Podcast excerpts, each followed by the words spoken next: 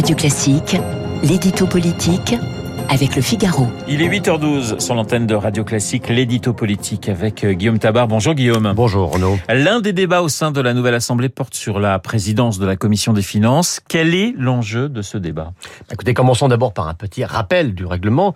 Vous savez qu'il y a huit commissions à l'Assemblée nationale, hein, euh, la défense, les finances, les lois, les affaires étrangères, etc. Les députés se répartissent dans ces commissions et donc logiquement la majorité est majoritaire dans chacune d'entre elles. Mais au nom de l'ouverture politique, Nicolas Sarkozy avait décidé en 2008 que la présidence de la commission des finances reviendrait à un groupe d'opposition. Ça a été une petite révolution et ça veut dire que cette présidence de la commission des finances est devenue dans l'ensemble de l'édifice institutionnel l'un des principaux contre-pouvoirs, d'où son enjeu. Et cette fois, les choses se compliquent, car sous Sarkozy, c'était clair, l'opposition, c'était le PS. Euh, sous Hollande, c'était l'UMP. Sous le premier mandat d'Emmanuel Macron, euh, LR était quand même clairement le premier groupe d'opposition.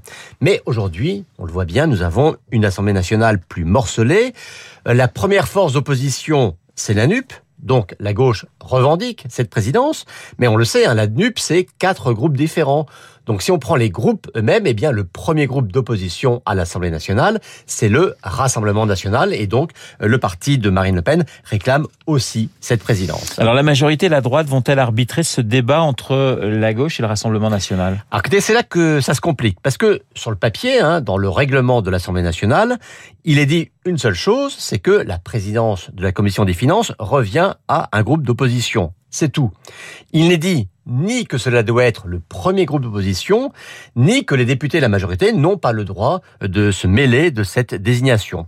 Mais c'est un usage, hein, une convenance de, en général, laisser l'opposition se débrouiller entre elles.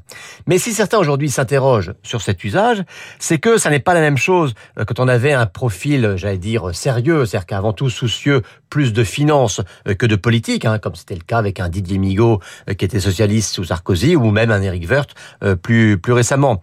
Mais dès lors que cette présidence peut revenir soit à un mélanchoniste, soit à un lepéniste, eh bien, on voit que cela peut devenir un véritable enjeu de guerre politique. Alors cela dit, si la majorité décidait de peser sur ce choix, pour le coup, ce serait un acte de guerre politique. Par contre, LR peut poser.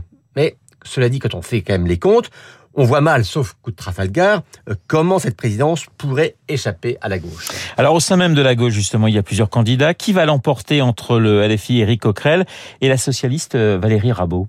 Ben, C'est une bonne question, car il ne faut pas oublier que si Mélenchon euh, a soumis la gauche à son alliance électorale, toute la gauche n'est pas mélenchoniste.